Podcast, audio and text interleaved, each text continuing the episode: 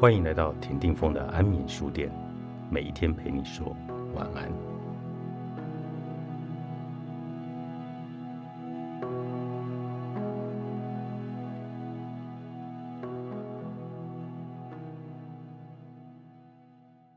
在长大成人的历程中，没有人不是历经千百次的失败，而在长大之后的人生中，还有更多的失败在等着我们。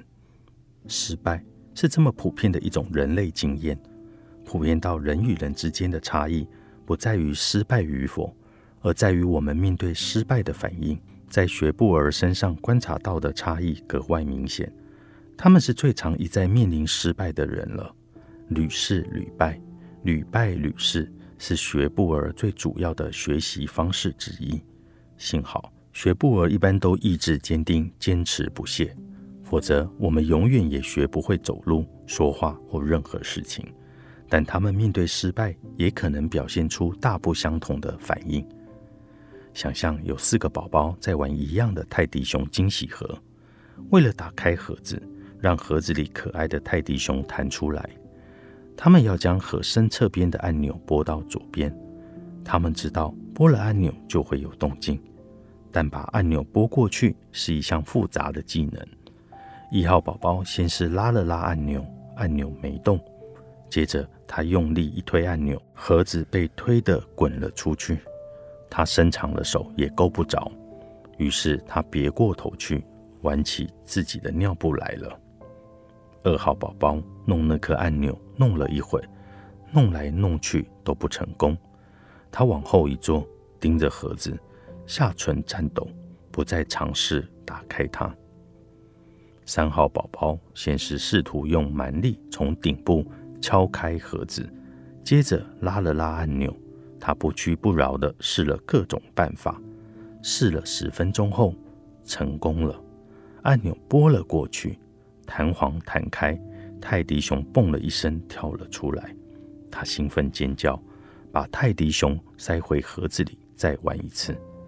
四号宝宝看到三号宝宝打开了他的盒子，他气得涨红了脸，抡起拳头捶他自己的那个盒子，哇哇大哭了起来。身为成年人，我们面对失败的反应往往非常的类似。失败会让我们认为目标遥不可及。导致我们太快就放弃。有些人失败后便意志消沉，变得裹足不前、消极被动、彷徨无助，就像选择放弃的二号宝宝。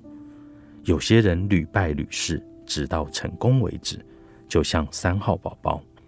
还有些人变得压力太大，太在意自己的表现，以至于无法好好思考，就像哇哇大哭的四号宝宝。人生要成功。身心灵要幸福快乐，学习如何面对失败是一大关键。尽管有些人面对失败的态度很好，但也有许多人无法面对失败。失败总是很伤人，失败总是令人失望，但失败也可以是富有学习机会和教育意义的成长经验。只要我们欣然接受失败，厘清下一次该怎么做。并坚持不懈地追求自己的目标。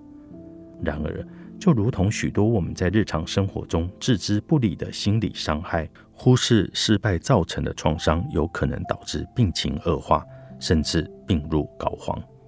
虽然在早年的人生中，我们就已经建立起各种面对失败的方式，但我们绝非注定要步上自己在学步期的后尘。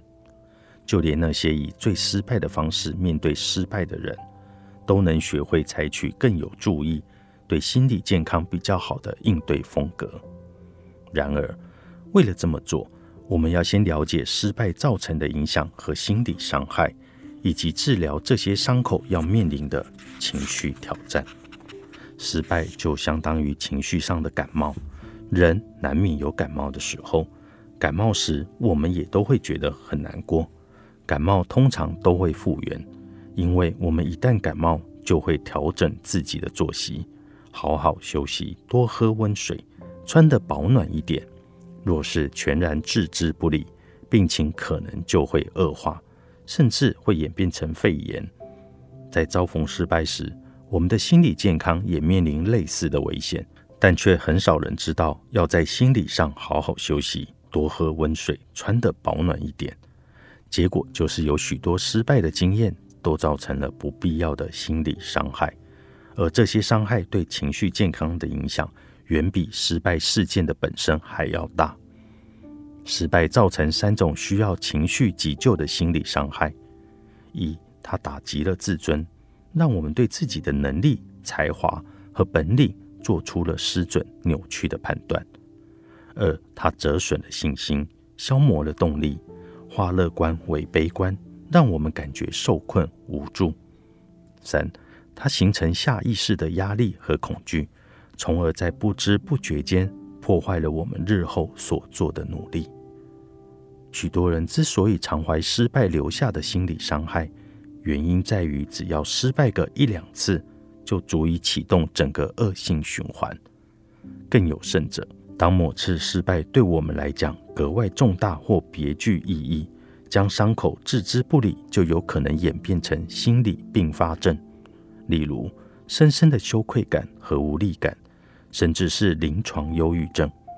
而不管哪一次失败对我们来讲，往往都很严重，所以一开始只是单一失败事件，后来却能演变成心理肺炎，影响到我们的整体功能。导致心理健康更为恶化。情绪自愈，作者盖温奇，向实文化出版。